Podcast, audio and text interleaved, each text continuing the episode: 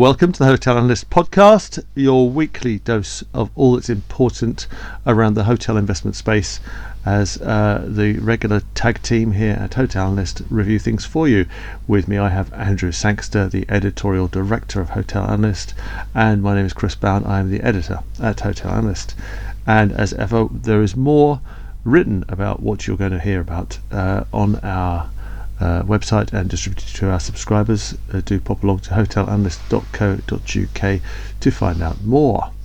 This week we're going to start by looking at uh, one of the kind of issues around commercial real estate at the moment, which is what to do with buildings that nobody wants, at least in their current format. Uh, if you are an owner of retail space at the moment, that's really not a very good place to be, even compared to owning a hotel which might have been through some bad times in the last 18 months. At least hotels are looking like they're bouncing back. If you own a shopping centre, hmm, maybe less so. So, uh, we've been having a, a, look this week at um, what happens if you try to convert your unwanted retail space, uh, perhaps a, a, tired or dead department store, into uh, something that works a bit better, maybe a hotel. There's been quite a few projects uh, have come live, and many more are in planning, converting uh, existing retail space, either big department stores or perhaps parts of retail high streets, into hotel space. Uh, on the face of it, seems like quite a good thing to do because it's obviously uh, it's high footfall area. It's in amongst other important infrastructure, usually transport, uh, bars, restaurants nearby, perhaps. Um, but it's perhaps not all that easy to uh, do uh, convincingly because once you start taking a closer look at these uh, buildings, they've got deep floor plates. Uh, they may not be all that easy to convert. Um, we had a chat with the uh, the guys at ECE over in uh, Germany, who are looking at this. In fact, they've got one of their one of their specialists is actually a former hotelier, and he's in there looking at uh, the opportunities they might have across their largely retail portfolio. Um, ECE also has a connection with the, the Ruby Hotel Group, who are uh, expanding across Europe and have, have, picked up several opportunities in town and city centres where they've taken on um, converted space to create their hotels. So an easy thing to produce, perhaps maybe in concept, but difficult to pull off in practice to get the uh, costings right so it all works. But uh, more and more of them are appearing. Yeah, certainly a thing. Um, the question remains how big a thing. So, if we look back almost a year ago, uh, JLL was saying in its property predictions 2021, um, they reckon there were 80,000 obsolete shops in the UK, and that um, and they um, and that by 2030 they would need to go, um, and that's about 20% of the overall market. Um, by the start of 2021, when they published this report, they said that some 20,000 had already gone, almost a quarter of the total that needed to go by 2030. Um, what COVID had done, as we've said, it's an accelerant, not a change agent. This the change was happening in retail, and COVID has accelerated this hugely. So mm, you know, and, and I, I think we're going to see this this this really speed up. Um, but it, what you were saying, Chris, about just how tricky it is, I think that reality is going to make it quite hard for um, wholesale switches into hotels or, or general um, operational real estate sort of property. Um, there's simply there's you know a lot of these buildings just ain't going to make it easily and they're going to have to be knocked down or major changes happen. And I think more likely is stuff such as residential um, than hotel or student accommodation, all that kind of stuff. Um, so and, and, even there it's i think i think it's it's quite tricky if you've got an old um, uh, department store building um, and so on. They're they're hard things to change where you've got really high value sites. So we've seen some of this with the the talk of what's going on at the moment say with selfridges where you know the top floors are going to be converted into a hotel. You can see that. But when you're talking about um, retail property stuck out in the the boonies. It, it's less obvious to see how that is easily converted to to a hospitality use. Not the least of which is because out in the boonies they don't need so much hospitality anyway. Um, so I think that is going to prove a challenge. But net net, yes, we will see an increase of it it's just probably not going to be that rapid. I think um, this in the last month or so, uh, Knight Frank uh, published his own uh, report, Retail Property Market Outlook 2022, and they said on repurposing, and I'm going to quote them: actual retail repurposing activity is still failing to match the le- level of narrative, and I think that sums it up. There's a lot of talk about it. It's quite a sexy topic to discuss but when push comes to shove, most sites simply aren't going to make it. Um, uh, you know, uh, it's just not a financially viable conversion. Um, I think the bigger impact, though, and there is going to be a bigger impact with this switch um, uh, away from retail as an as a uh, asset class, which is what what's happening at the moment. So you've got the big three commercial real estate asset classes, and within that you've got retail, which is looking decidedly wonky at the moment. You've got a, a degree of question mark over offices. I think you know we've spoken about this before. I think mm-hmm. it's overdone. But there's no question that there is a you know, question mark on um, offices and probably only industrial, which has been sort of soaring away, particularly with warehousing and the growth of e-commerce, which is sort of the flip to uh, um, the, the, retail decline in a way, isn't it? The warehouse growth, um, but. Uh, there is an element to which a lot of people are saying, well, you know, we've we've probably already seen the repricing of that industrial has been repriced to, to reflect the the strong outlook. Um, and another report, we've had loads of things come out, obviously with this year end thing, but Nuveen, the um, asset manager, the um, investment manager, they they said. Um, in their outlook for real estate, five themes for 2022, um, they said that what the historic trend of, um, and I'll quote them, beating the market just by overweighting the sector with the strongest occupier tailwinds is a strategy past its peak, in our view.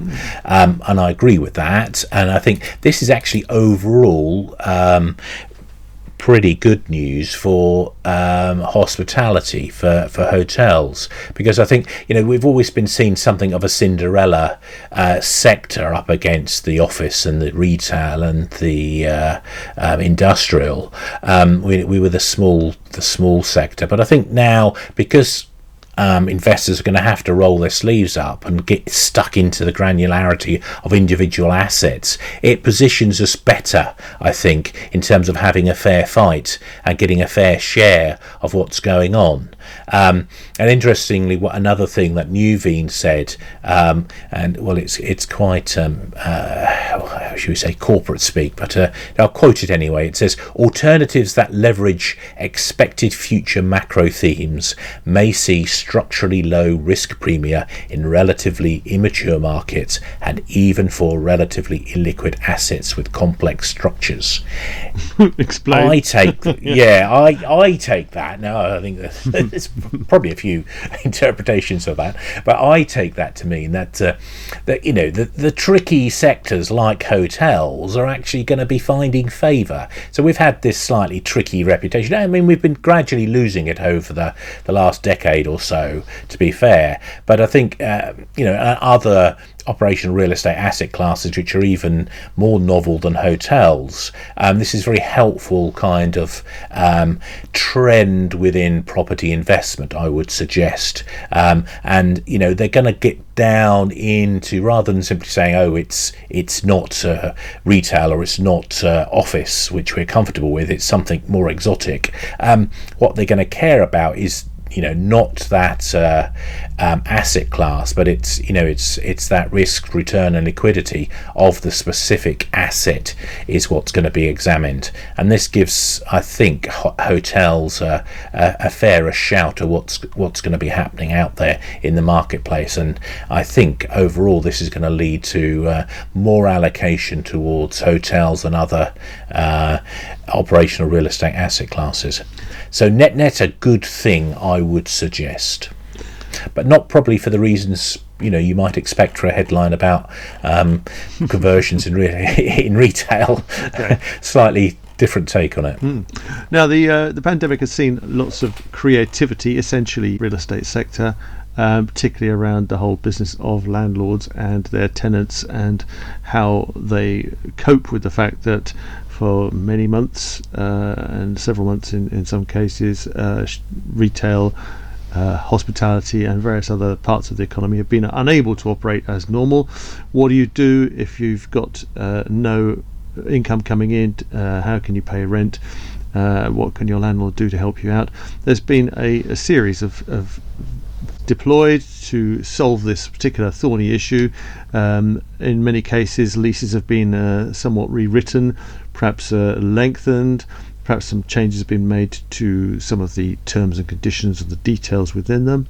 Um, but we've seen a, a, slightly unusual take on uh, all of that in the last few weeks because uh, Secure Income REIT, which is a, a listed REIT in the UK, has uh, uh, agreed an extension of leases with one of its uh, leisure tenants, Merlin, uh, but unusually has actually paid them uh, for the uh, the privilege of extending those leases.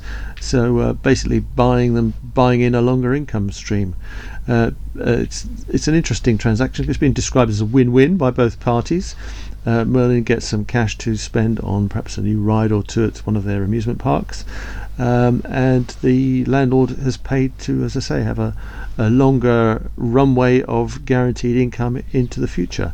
Uh, which you know, if you're running a REIT, it's all about security of uh, income over a longer term future.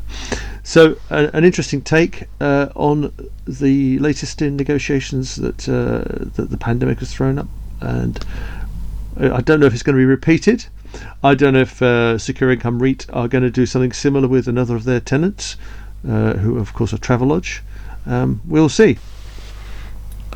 Well, it's interesting you say that about Travelodge, Chris, because I would argue that in a way Travelodge has already done it. Mm-hmm.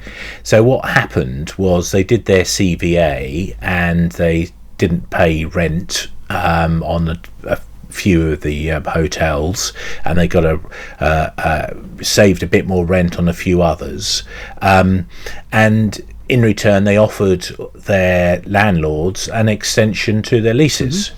Now, what's happened with Merlin is that um, they simply deferred much of their rent, um, but then Secure Income REIT sort of had a chat and uh, agreed, look, we'll extend the the leases and the upside for us we'll share with you in the form of cash.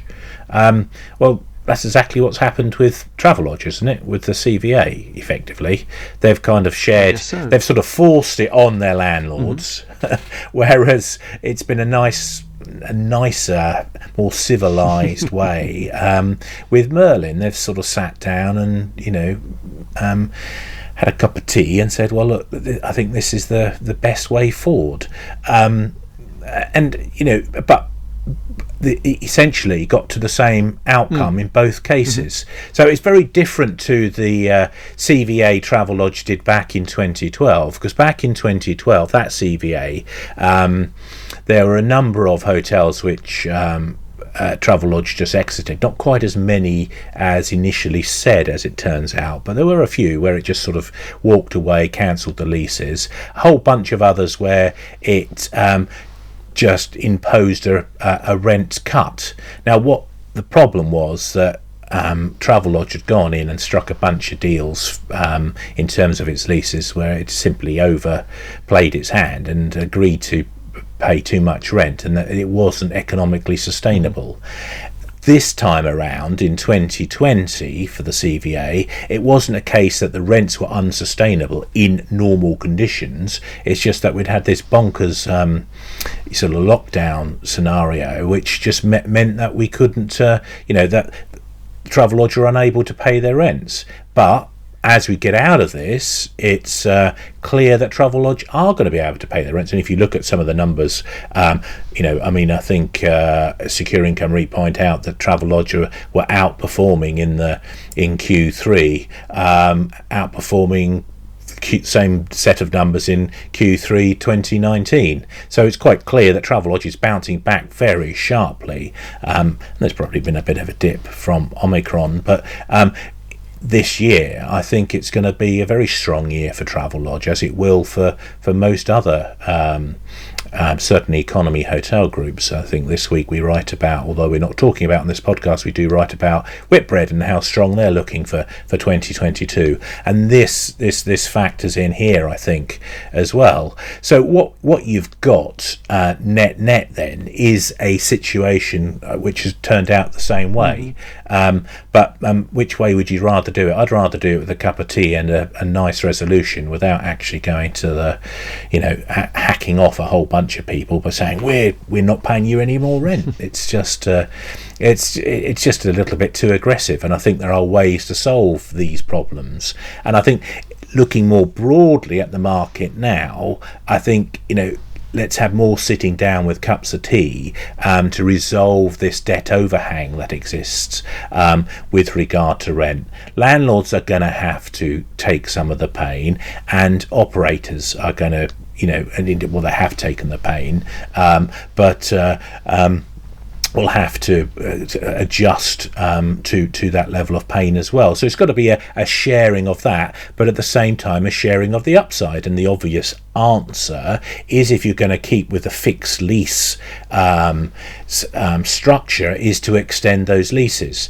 Now, for some landlords, that probably you know they might not want that. They might want to get rid of the tenant hmm. altogether, but that will lead to it. But I think we're going to see this. I mean, we've got currently winding its way through um, Parliament at the moment in between parties, no doubt, is the commercial is is the commercial rent coronavirus bill, um, which is um, going to talk about how they're going to deal with this uh, this debt overhang, because uh, obviously the rent moratorium um, for commercial tenants uh, that ends on the 25th of March in the UK, um, and the rent becomes due. Um, but this is the the government's trying to put forward a, a way to resolve this through arbitration rather rather than through um, through um, you know expensive lawyers. Um, but surely even better than arbitration, um, which still isn't worked out exactly how that's going to work, um, is a cup of tea. I would suggest. And while you get the kettle on, we'll talk about our next subject, uh, which is uh, the German tour group TUI uh, who revealed uh, in, in, a publication with a with a publication in the last week or so that they are looking to uh, get back together with some investment partners and rebuild their involvement in uh, hotel development and investment. Um, two, we've had a really tough time through the pandemic. Uh, their business had to kind of substantially close yet they'd, they'd got massive overheads uh, around um, hotel commitments, uh, cruise ship commitments, aircraft, uh, airlift commitments. Um, so they they had to rely on quite a bit of uh, bailing out uh, to get themselves through the uh, pandemic, and uh, they also had to divest themselves of some of their existing assets, including selling down some of their commitments to to hotels. however, they are now kind of dusted themselves off, looking forward to a 2022 where they'll be able to sell a decent number of package holidays and experiences, and um, now looking to basically team up with uh, investment partners. Uh, they reckon they've got an appetite for perhaps a hundred or more new hotels, uh, and they're looking to do a sort of similar partnership with a funding partner to add some more cruise ships to their their fleet. So, keen to get back into things. Yeah, what was that German publication that um, the strategy director at TUI talked to, Chris? Wirtschaftswoche. There you go. Oh, you're too good. You see, you're better than I was in my Spanish last week. It was very good. Um, very impressive. um, so, uh, it's interesting. TUI. So here we have the the the big dog of um, tour operators, um, and it's a kind of a Operation Save Big Dog um, for tour operators going on here at the moment. You know, our view has long been that the vertical integration um, that TUI was pushing towards was a sensible move. Um, I mean, TUI sells it um, in that it it, it's able to deliver end to end personalized offerings. It gives it the control and gives it the return um, through owning its assets, whether they're hotels, where it's the biggest slice of the assets it owns, or indeed the cruise ships, so the other other giant slice of assets it owns. Um, but of course, this the huge problems, the cash flow crisis that's been created by the pandemic lockdowns, um, has meant that it's had to, um, you know, sell off um, these assets. And the biggest lot so far has been the JV with um, RIU, um, and it. Uh, got some cash um, through that. Um, obviously, all the cash it's had from the German government and various fundraisings. There's uh, two fundraisings as well from shareholders. Um, but actually, interesting. There's something that uh, Morgan Stanley pointed out with uh, TUI um, in that fundraising. It saw Unifirm, which is uh, um, the company controlled by Russian billionaire Alexei Mordashov. Um, that meant he um, got a his stake rose up to 32%, and this triggered a change of control clause. And the big vulnerability here with that is that TUI could be forced to sell its uh, 50% holding in another JV business with the Riu family. And it's a much more important JV business that actually delivers 30% of group profit. Um, now, if it has to quit that, that's a massive blow to TUI. Um, and as TUI in its strategy uh, presentation points out, it, it's, it's all about um, getting bigger and being able to exploit scale. Um, and obviously, if you're going to suddenly shrink by a third, that, that hampers that quite a, quite a bit. Um, and we've already seen um, over the last year or so people like, certainly in the, in the UK, Jet2 and EasyJet holidays, they've been growing um, significantly faster than TUI. Well, TUI in fact hasn't been growing; it's been shrinking, um, and so that's been a slight, uh, uh, you know, already a bit of a rebalancing going on in the tour opera- operator space there. But it's also, you know, if TUI's weakened, that also I think gives resort hotels room to expand as well. So I think. Uh, you know, um, I mean, a shrunken TUI um, is possibly a net positive for the overall tourism industry. Um, and in a way, I think um, you know people outside of um, TUI are going to be hoping that indeed that uh, it is forced to sell off the the the JV it currently has, as Morgan Stanley warned it might have to. So one to watch, I think. But uh, again, um, you know what what we're seeing is a is a slight rebalancing thanks to um, post pandemic issues. Now on to our weekly awards, and Andrew, I believe you're giving five stars out for a bit of diversity this week. Yes, indeed. So um, we are seeing. So it's it's something which um, I, I, think overall our sector isn't too bad in terms of some aspects of diversity, but certainly in terms of uh, female boardroom diversity, um, it's uh, it's not the worst, but it's certainly not the best either. Um, and you know we've struggled seeing uh, women um, you know advance um, in the way they should be advancing, um, and it's great to see that for the first time.